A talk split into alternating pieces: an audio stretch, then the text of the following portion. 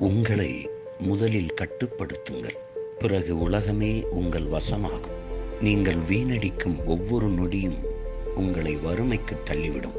புத்தியுள்ள மனிதர்களுடன் சேருபவர்கள் ஞானத்தை பெறுகின்றனர். அமைதிதான் உயர்வானது. படையில் உயர்வு இல்லை. பயமும் தயக்கமும் உள்ளவனை தோல்வி தொடர்ந்து கொண்டே இருக்கும். கீழான லட்சியத்தில் வெற்றி பெறுவதை விட உயர்ந்த லட்சியத்தில் தோல்வி காண்பது சிறந்தது. பேச்சில் இனிமை கொள்கையில் தெளிவு செயலில் உறுதி இம்மூன்றும் உள்ளவன் எதையும் சாதிக்கலாம். வாழ்நாளின் பெருமை ஆண்டுகளில் இல்லை ஒருவன் வாழும் முறையில் உள்ளது.